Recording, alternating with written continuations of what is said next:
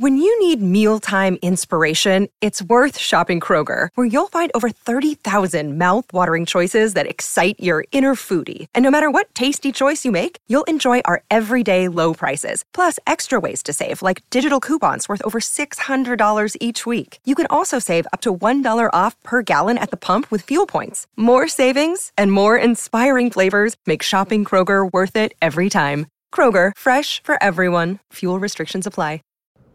As parents, we are often annoyed by our children's behavior. That's just a fact.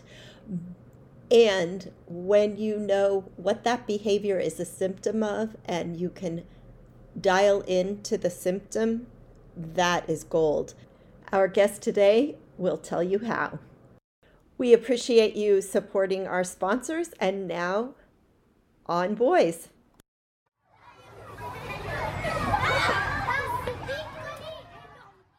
This is On Boys Parenting Podcast. We are your hosts, Jennifer L.W. Fink and Janet Allison. Let's face it, as parents, we often get annoyed with our children's behavior. And Not me, I'm perfect. Perfect. Yeah, I know you are, Jen. Our listeners also know that you are. we jump in to stop the behavior or solve it just so we can get on with the next thing that needs to happen. But what if, rather than focusing on their behavior, you were able to shift your perspective towards understanding that the behavior is only the symptom? It provides the clues to what is happening in your child's entire nervous system. And that lasting change happens when we understand their unique brain to body and body to brain connections.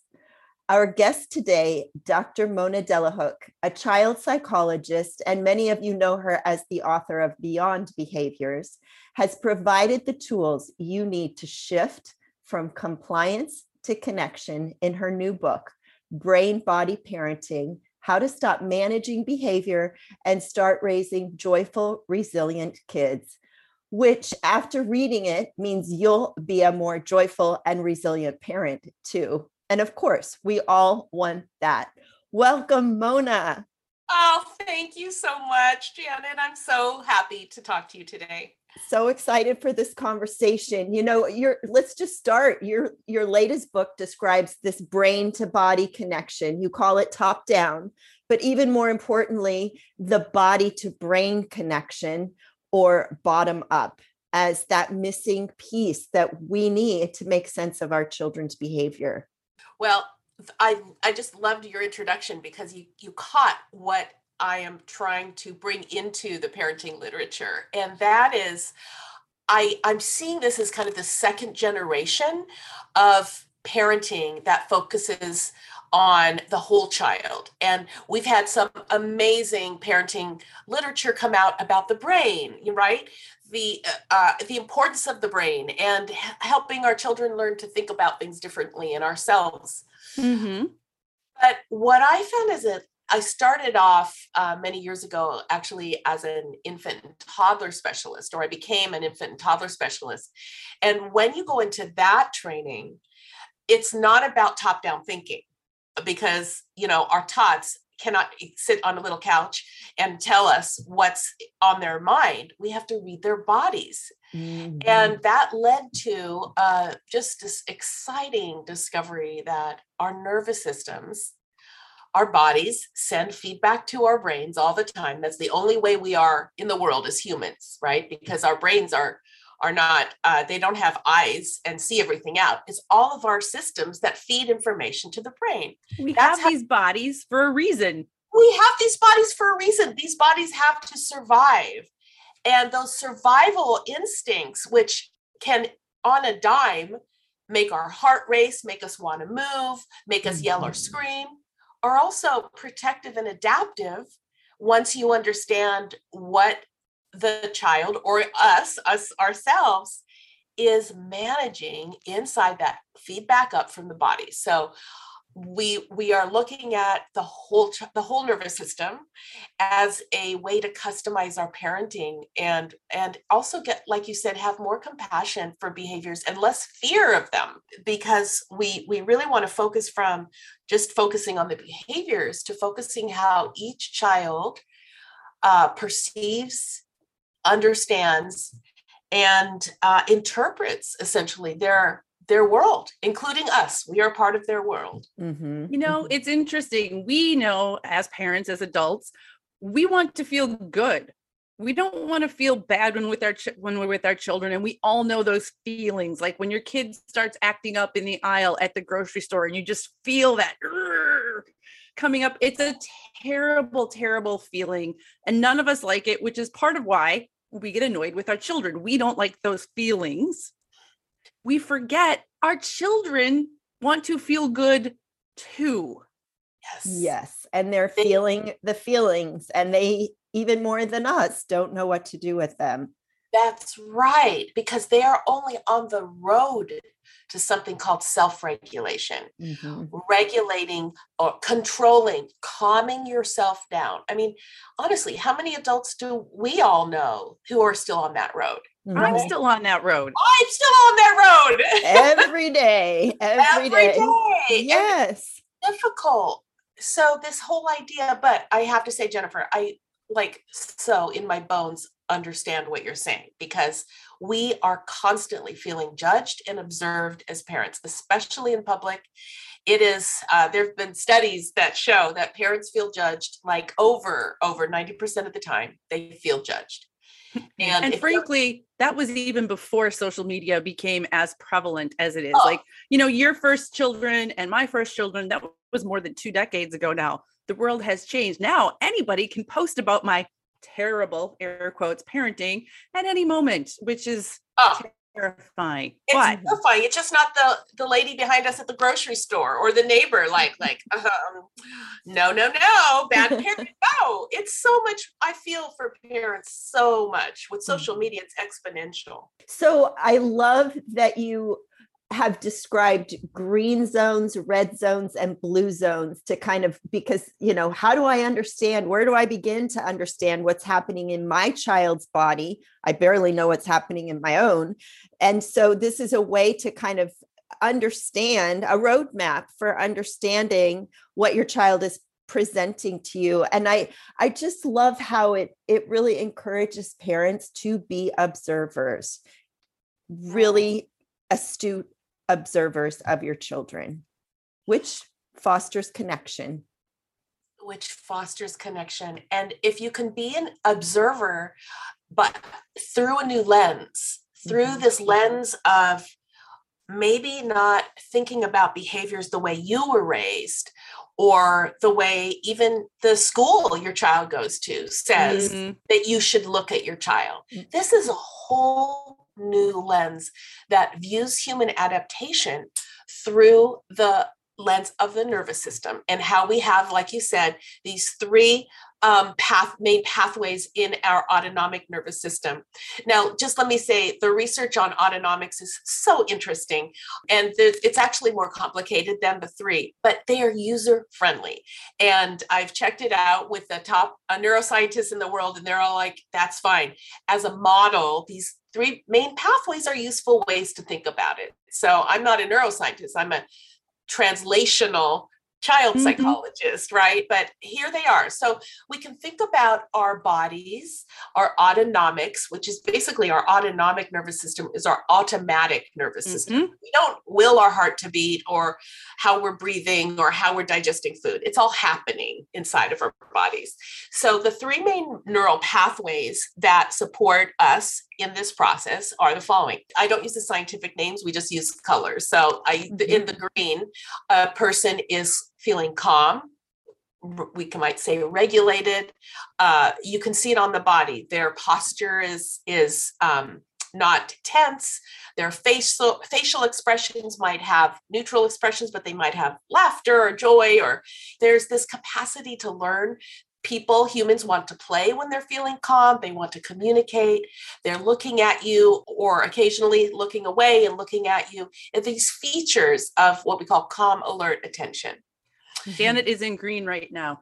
I, I am in green so right green. now. So oh, green. I am too. right? We're just surrounded in green because we're all like talking about this wonderful topic and our bodies are feeling safe. Mm-hmm. Mm-hmm. Right. So let's just say all of a sudden some rock comes through my window. I would go from feeling green to feeling red because my body would be detecting threat for my survival. What would happen? My heart rate would increase. My i might get sweaty palms. I'd probably jump off this chair and leave the room and say ha i got to take this out. Good. Right? Yeah. And and this pathway is, is known as the sympathetic nervous system the red we call it the red pathway where we are put into action we tend mm. to want to move uh, move our bodies fidget that movement might be yelling or screaming. It might be for a child um, aggressive behaviors, agitation, kicking, hitting, biting, spitting. Yeah, those automatic and non volitional or non intentional behaviors that we tend to think about as intentional, but these are body up behaviors. And let me just say that it doesn't have to be it's in the it's in the body of the beholder. So I gave you an extreme example of a rock coming through my window, mm-hmm. but for any of us, it could be something as invisible as being in a loud, bouncy noise classroom for three hours, where all of a sudden the nervous system is just going from green to red. And it you can might... be the the tag on my shirt, the seam yes. on my pants, or like my when my sock gets twisted in my shoe and it's rubbing it can be those things. It can be those things. I was playing with a toddler the other day and her pants got wet so they changed her pants and all of a sudden everything was crying no horrible ah! And it we thought it was the play but then we noticed we observed because observation is, is so important that she shifted her state when they changed the pants. Sure enough there was a plastic tag inside. And for this little one, she had oh, extreme rubbing. tactile sensitivity on her skin. Took the pants off, she was playing and, and fine.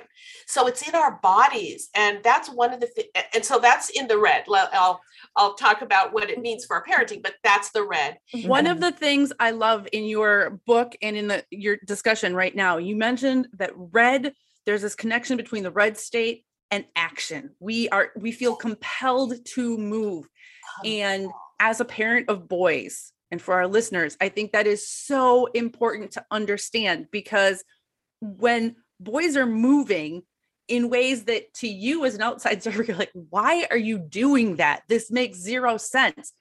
It usually does make sense for them.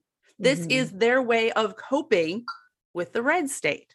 Absolutely. And it's the red state coming in beyond their awareness to inspire them, to compel them to move so that they can get back to the green. But it's the opposite of how our culture looks at it. So typically, and uh, boys are especially targeted, even nowadays. I can't believe that they're still oh, targeted. Yeah. Yes, you know, Jennifer, like I'm hearing in my practice all the time, much more often than girls. But sometimes if a boy is too agitated and moving in the classroom, then they may get docked on recess time. Yes. Yep. Still. Like, don't figure that, right? It's still happening. Opposite. It's the yeah. what they need. I love that you advocate instead of timeouts because that's often our tendency is like get this child away from me away from the situation whatever it is you advocate instead of a timeout, a check in, checking in with them because as we're saying in this red zone, we don't know what the what the trigger is, what the catalyst is. It could be as simple as the teacher's going to ask me a question. Right. Oh, that's so good. It could be as simple as that. It could be as simple as I'm wondering who's going to sit by me at lunch. And mm-hmm. the thought all of a sudden sends a cascade inside the body of this threat response. And pretty soon the child is just fidgeting, moving around, bouncing on the chair. And the teacher might say, That's distracting. Could you please stop? And Mhm. rather than looking at that child and going, hmm, interesting, he just went from kind of calm green attention to looks like he's red. In fact, his face is a little bit red too. He's Mhm. activated. Let me let me go check this out, sweetheart. Are you, is everything okay? You know, would you like to Mhm. would you like to take a moment to walk around and go grab a drink? I mean, this is compassionate way of looking at movement rather than this judgmental way that a child is choosing to misbehave or choosing to be Mhm. obnoxious, which I really Mhm. don't believe children do. Go ahead. Let's make sure we get the blue in oh, here thanks. Yeah. before we get off on more tangents because Uh, more tangents. that's yeah. good conversation. yeah like you said in the check-in we really like to look at these checking our our child our own state and our child's state what pathway is the child on? So that third pathway is the blue pathway. It's part of uh, that parasympathetic nervous system which is actually there to it's it's pretty serious because then if a child is checking out and when they're in the blue they're dampened down they are not looking at people or looking to play they tend to feel hopeless in their body they may be isolating it to an extreme and i'm talking about weeks or months not Mhm. you know in a given day we're all cycling and we sh- we expect to cycle through these colors in a given day Mhm. right Mhm. we want to remain in the green for the majority of the day. We don't want to be in the red for 80% of the day. In the blue, this is a this is where the body is actively conserving energy and we can see things like almost immobilization. Look at that and make sure children who are who are there living there for quite a while get some help. Um, Mhm. I found that so interesting reading about the blue because, you know, like green feeling good and calm, that makes perfect sense to me. Red to me is kind of that fight or flight stage, which I was aware of. That makes sense. And I'm like, but I I don't really go there very often. And then I read blue and I'm like, oh yes, yes, blue, that explains where I have been for the last weeks and months. And actually, I think a lot of parents and adults are kind of in blue right now. You know, blue is you you do have a little bit of hopeless. You feel kind of just exhausted and almost paralyzed and numb and it's difficult to do things and you know, I cannot be the only person uh, in this conversation and listeners who feel that way after dealing with Mhm. pandemic for so long. Oh, I'm so glad you mentioned that, Jennifer. And I I have never seen more parents in the blue in my entire career than I have in this Mm. last year and a half, two years. Actually, year and a half, because in the first six months of the pandemic, people were like, okay, I We got this this.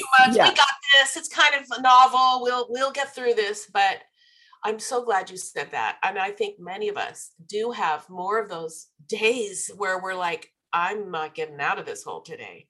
Yes. This is dark. And it's because we don't feel like we have a sense of agency or control over the pandemic.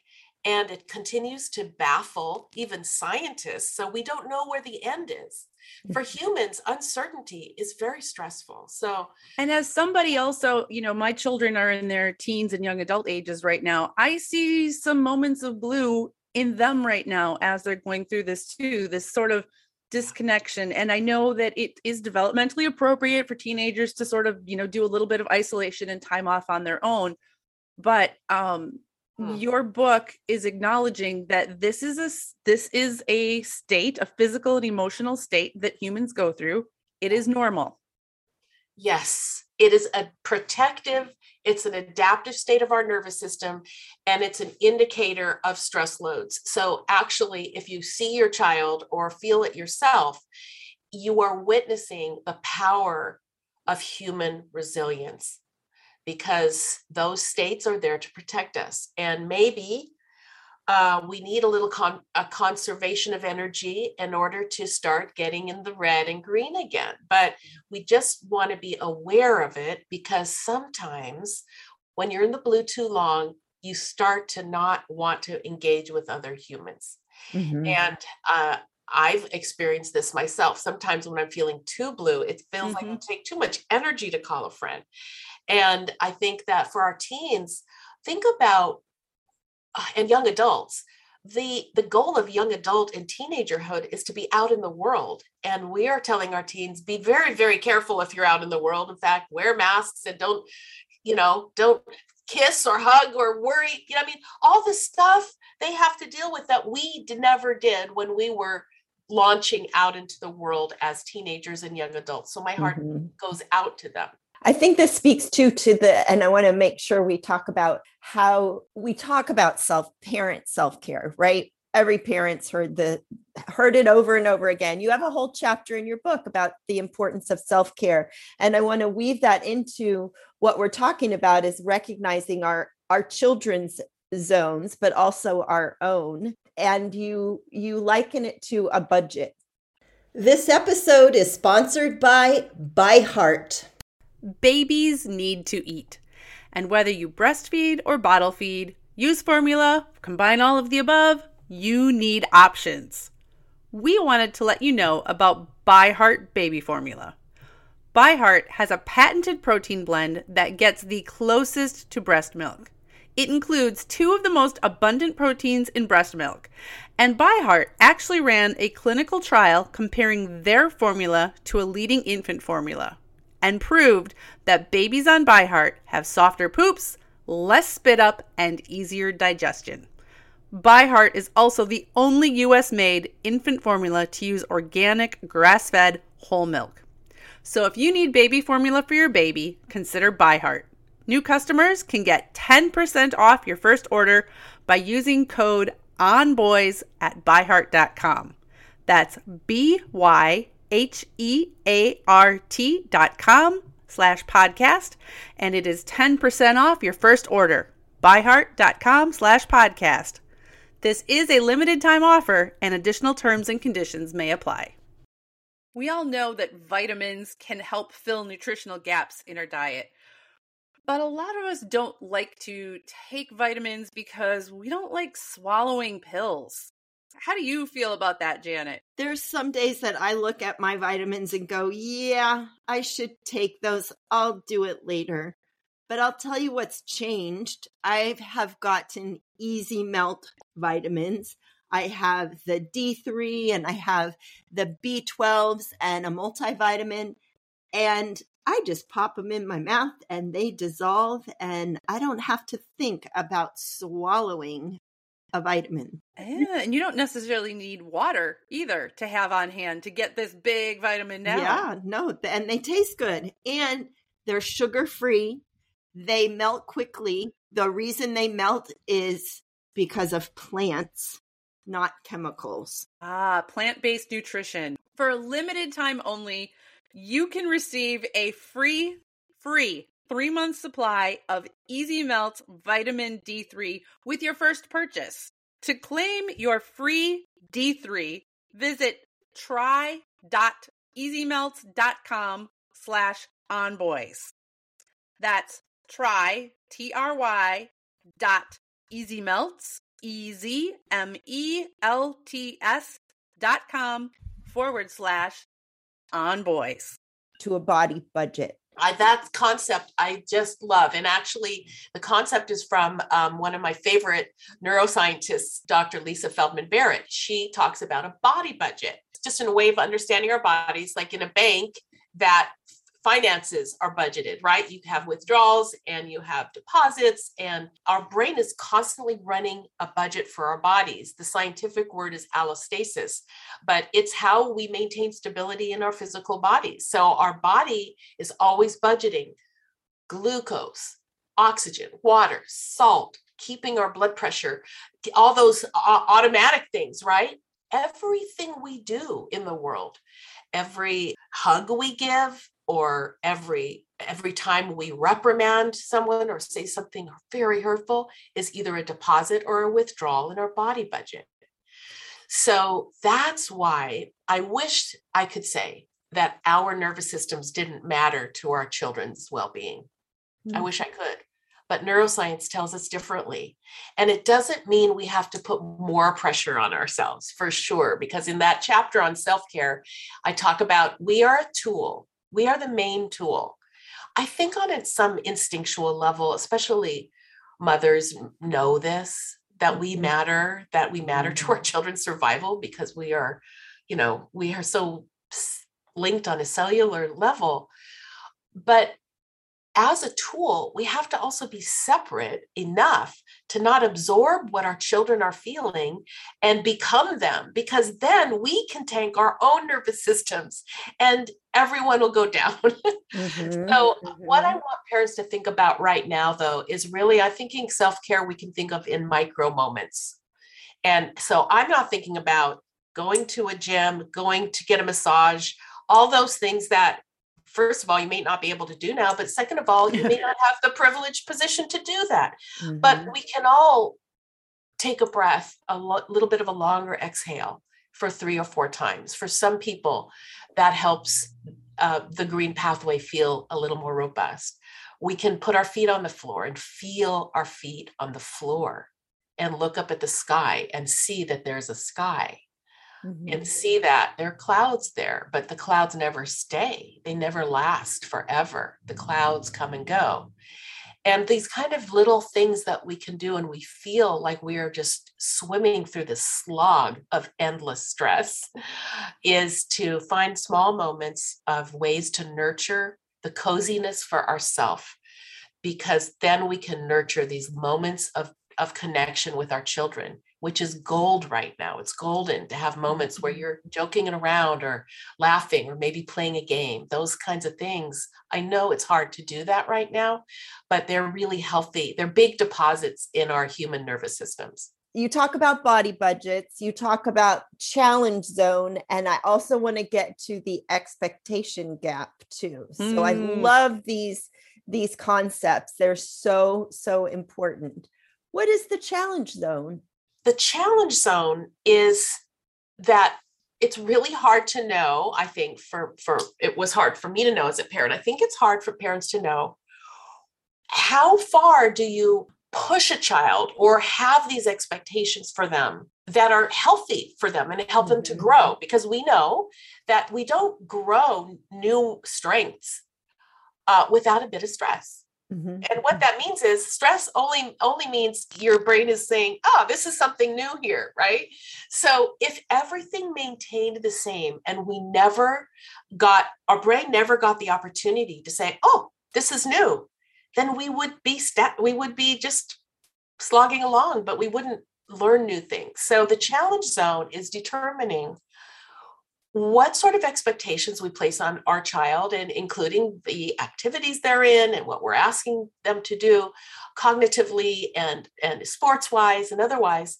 is this enough to help them grow new strengths? And yet is it not too much so that we're constantly throwing their body into the red zone in which that can now decrease resilience rather than increase it So, So- for instance, yeah. if you were to take me to a pool with an Olympic swimmer and be like, okay, go. I am way over my head. I mean, I can swim in that I won't drown, but I don't have the technique. I don't have the stamina. I don't have whatever. And if I'm trying to keep up, I will quickly be overwhelmed. I'll be in the red. It's like, I can't do this yet. yes But if oh, you I me love that example. And how many times I just flash through my head, like I go to a like a, a, a dance class or an aerobics class. okay, I have two left feet, right? yes. Within 10 minutes, I'm literally in tears. I'm in the Yeah. blue red and I'm out of there because I am just feeling so anxious and Mhm. so embarrassed. But if you go to a different class with a different instructor Oh. who really breaks it down, okay, we're going to do like just arms first. Okay, arms. You got arms. Yes. And we'll do the arms for like 10 minutes till we get that. Then we'll add one foot in or one leg in. Yes. Exactly. So, That's you my know, So yes. yes. But It's how that- do we know this with our kids when we sign them up for karate or we sign them up for gymnastics class and they love it the first day and then they don't want to go back or you know soccer all of the things Or and school. or and school for sure but how do you know and i think i mean school's a little bit different because you have to go to school but soccer you choose to go to soccer basketball sign them up for that thing and they want to do it but then all of a sudden they don't want to go. Yeah. And so the question it comes up often with the parents that I work with is, you know, do I make him go? Do I let Right. him not go that day? How do we gauge in this situation that challenge zone? Yeah. So we use the colors and we use our power of observation first. So we don't make any any quick decisions. We become good observers first. And that would include look at the child. Say it's a um, say it's a soccer a new soccer team. The first uh, couple practices, they were in the green. They were going. They were kind of excited coming home. They were hungry. And then on the third one, all of a sudden they're saying, I don't want to go today. And you're going, huh. So instead of just being this rah rah cheerleader saying, hey, you loved it last time, come on, let's just get in the car and go. I'd say let's just be curious first, because being witnessed is a very important part of helping someone stay in a little bit of a challenge. They're like, oh, tell me more, sweetie. Um, tell me about last time or tell me like tell me a little you know try to be get a little bit more information in a very neutral way so that you're just gathering information and maybe the child will say will give you a clue maybe they will be like the coach told me that this time i had to dribble the ball the whole way across the field and i'm really scared about that or something maybe there's Mhm. something going on that we don't know about that's making that child's red come up, red pathway blow up, and their body is saying no, pushing back. But Mhm. there we use that's where we can use our green pathway to co-regulate. Co-regulate means share our, our calmness. And, and first of all, witnessing is very powerful. So what I would do is observe for a while and then see in that day, it's like, hey, I hear you. That sounds like, wow, that sounds like that's been on your mind a lot. And let's go and check it out. Let's see what happens. Are you willing to go and just see what happens this time? And then give the child that, depending on their age and their developmental abilities, of course, but we really want to give, let them be active problem solvers with us. We don't want to solve the problem for them. Mhm. But if that red gets high and stays high over several practices, then we know, relatively speaking, for this child, the cost on the body budget is getting pretty high. And we don't want that child's brain to start predicting that team sports are, are horrible. So then we want to maybe go into an active step of making sure this is the right team, the right coach, and that they're getting enough support so that they're green light green or light pink, right? Not full on Mhm, red the whole mhm. time. So we Mm. actually use their nervous system as a guide, both in the moment but over time. And using our own sturdiness and our own compassion and witnessing and warmth as uh, a way to help them learn to tolerate these uncomfortable feelings that we all get, but children especially get them. One thing that I've found as a mom of boys is that they're often really good at stretching themselves. They're really good at stretching their skills. They want to try things that are just beyond what they can do. Cool. But a lot of times, well meaning parents and teachers and childcare providers stop it. We shut it down. We say, no, no, honey, you can't climb that tree. You're going to get hurt. No, honey, you can't, whatever. And what I've noticed is when that happens a lot, the kids, they kind of stop trying. Like, what is the point? Mhm. And so I found as a parent that it can be really helpful to get curious very early on when a kid expresses an interest in doing anything, whether or not I think they can do it or not, get curious and then let them have a go at it if possible. Now, I'm not saying you, you know, you let your three year old climb a 14 foot tall tree with nobody around. I am not suggesting that at all at our house, we had this one particular tree out the window, which was the tree that everybody wanted to climb. The rule was you had to be able to get up there yourself. Mm. So, like, you couldn't Love just have mom or dad or big brother boost you up in the tree. You had to get up there yourself. They got extremely creative with the solution. There was a small, the small ladder, you know, like the two step ladder that got pulled out.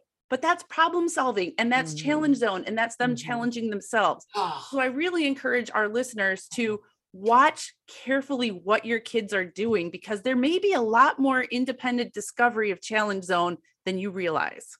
Ah, oh, brilliant. I just love that. Thank you, Jennifer. And we get bombarded with all the things that can go wrong. And yes. I don't like to stereotype at all, but maybe mothers are a little bit more cautious than fathers. We are. We are. Come on, Let's we are. It. I you know, I mm-hmm. I was that cautious mom and it was i was very grateful that uh that my my partner would be like go faster come on yes. move it you you got a helmet on go go you know and sometimes that kind of exuberance and and or quiet support like uh-huh try it let's see mm-hmm. let's see where your body can take you yeah. that's golden no blame or shame for parents i know mm-hmm. every parent is doing the best they can but i have worked with parents to help some of them increase their own challenge zone of what they can tolerate mm. see oh, their child do nice. so that we don't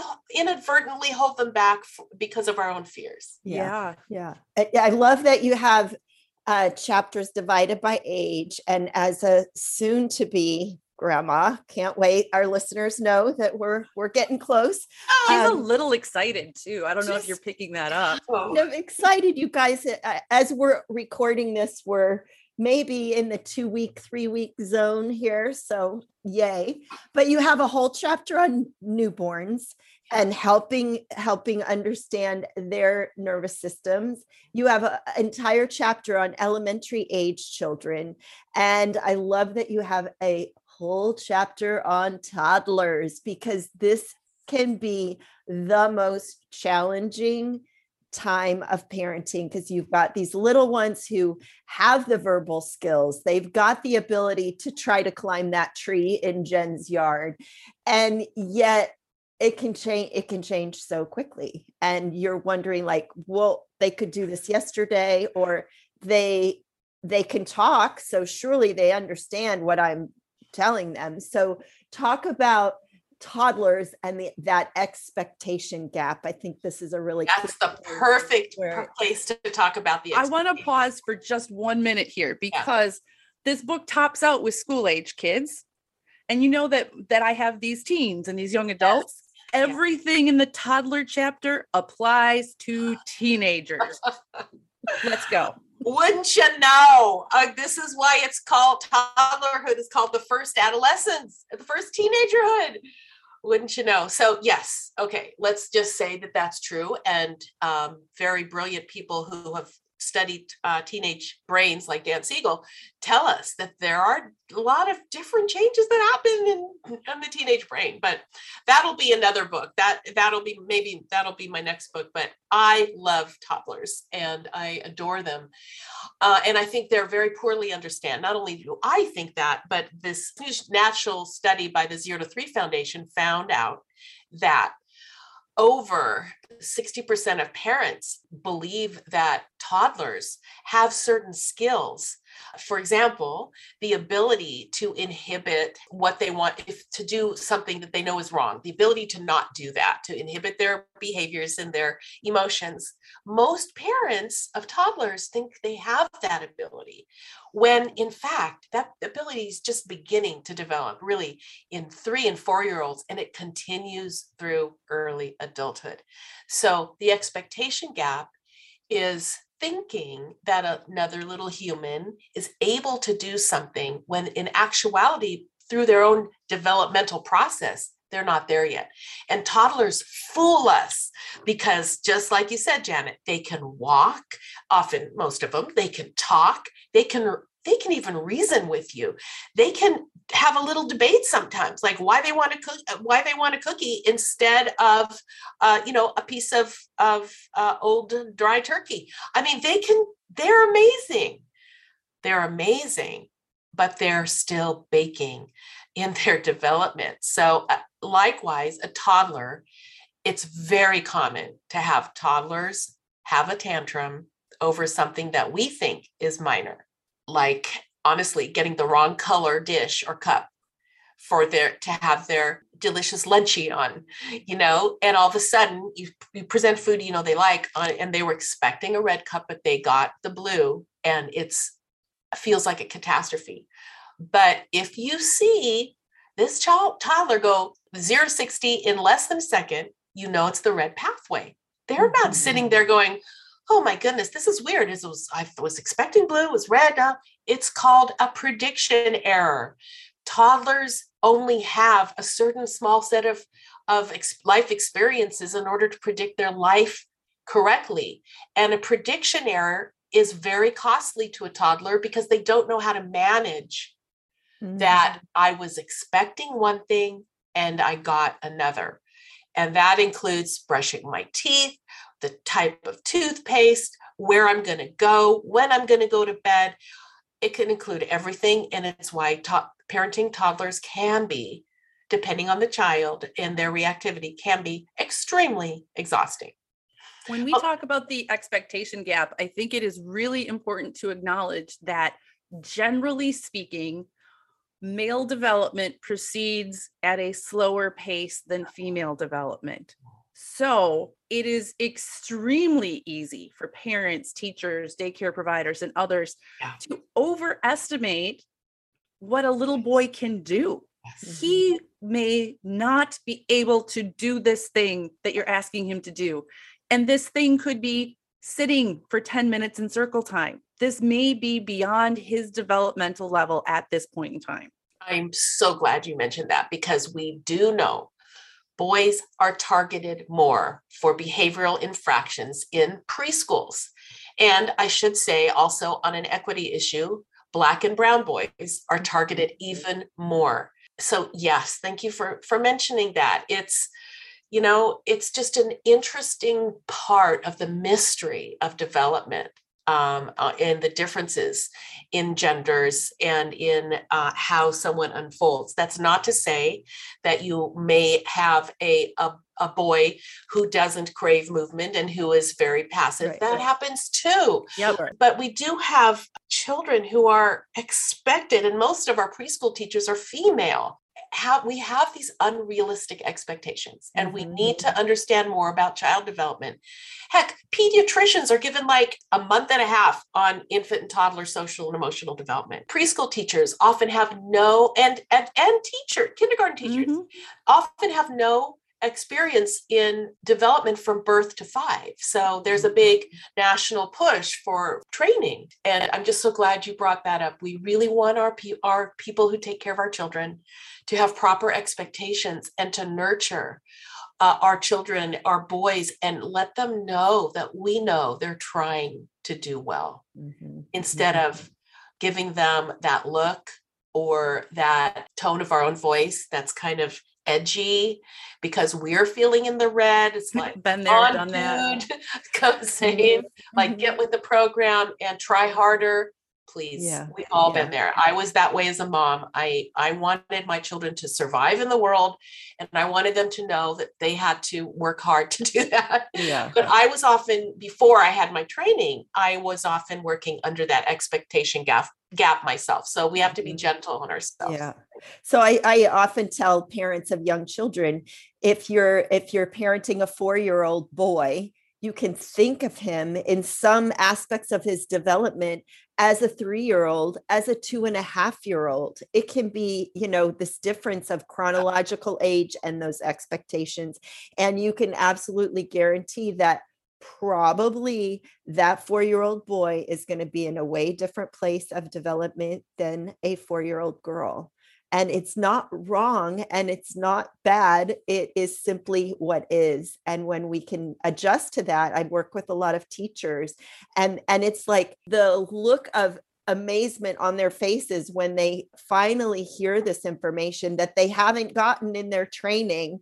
It's like, oh, that makes so much sense. And then the adjustments that in expectation can begin to unfold. So we we absolutely need to be talking about this more. I have been reading this book over a period of weeks and absorbing these lessons and trying to incorporate them into my life. As you are probably picking up by now, listeners, there's a lot here and it's a lot of useful stuff, and we can't cover it in our time. So I really, really, really encourage you to find a copy of Mona's book. It is Brain Body Parenting How to Stop Managing Behavior. And doesn't that sound wonderful? And start raising joyful, resilient kids. So, Mona, tell our listeners where they can find, connect with you. The book is available for pre order and it will be released on um, March 15th. Great. Oh man, this is the parents you want this book. Where else can Oh, where else can you. parents connect with you, Mona? It's been so fun to talk to you today. So parents can find me um, on my website, monadelahooke.com. And I'm at Facebook, I'm on Facebook, um, Dr. Mona Delahooke, Instagram, Dr. Mona Delahooke, and Twitter.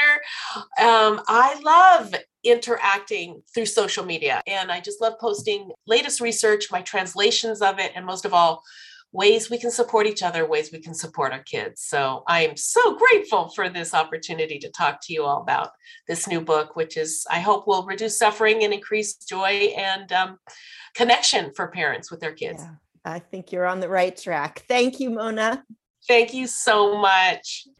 Listeners, Jen and I have both read this book, and I highly, highly recommend that you pre order a copy of it. It's a great one to add to your library. Jen and I appreciate you supporting our sponsors. Thanks again for being our listeners. And if you liked this episode, please share it with a friend. We are Janet Allison and Jennifer L.W. Fink of boysalive.com and buildingboys.net.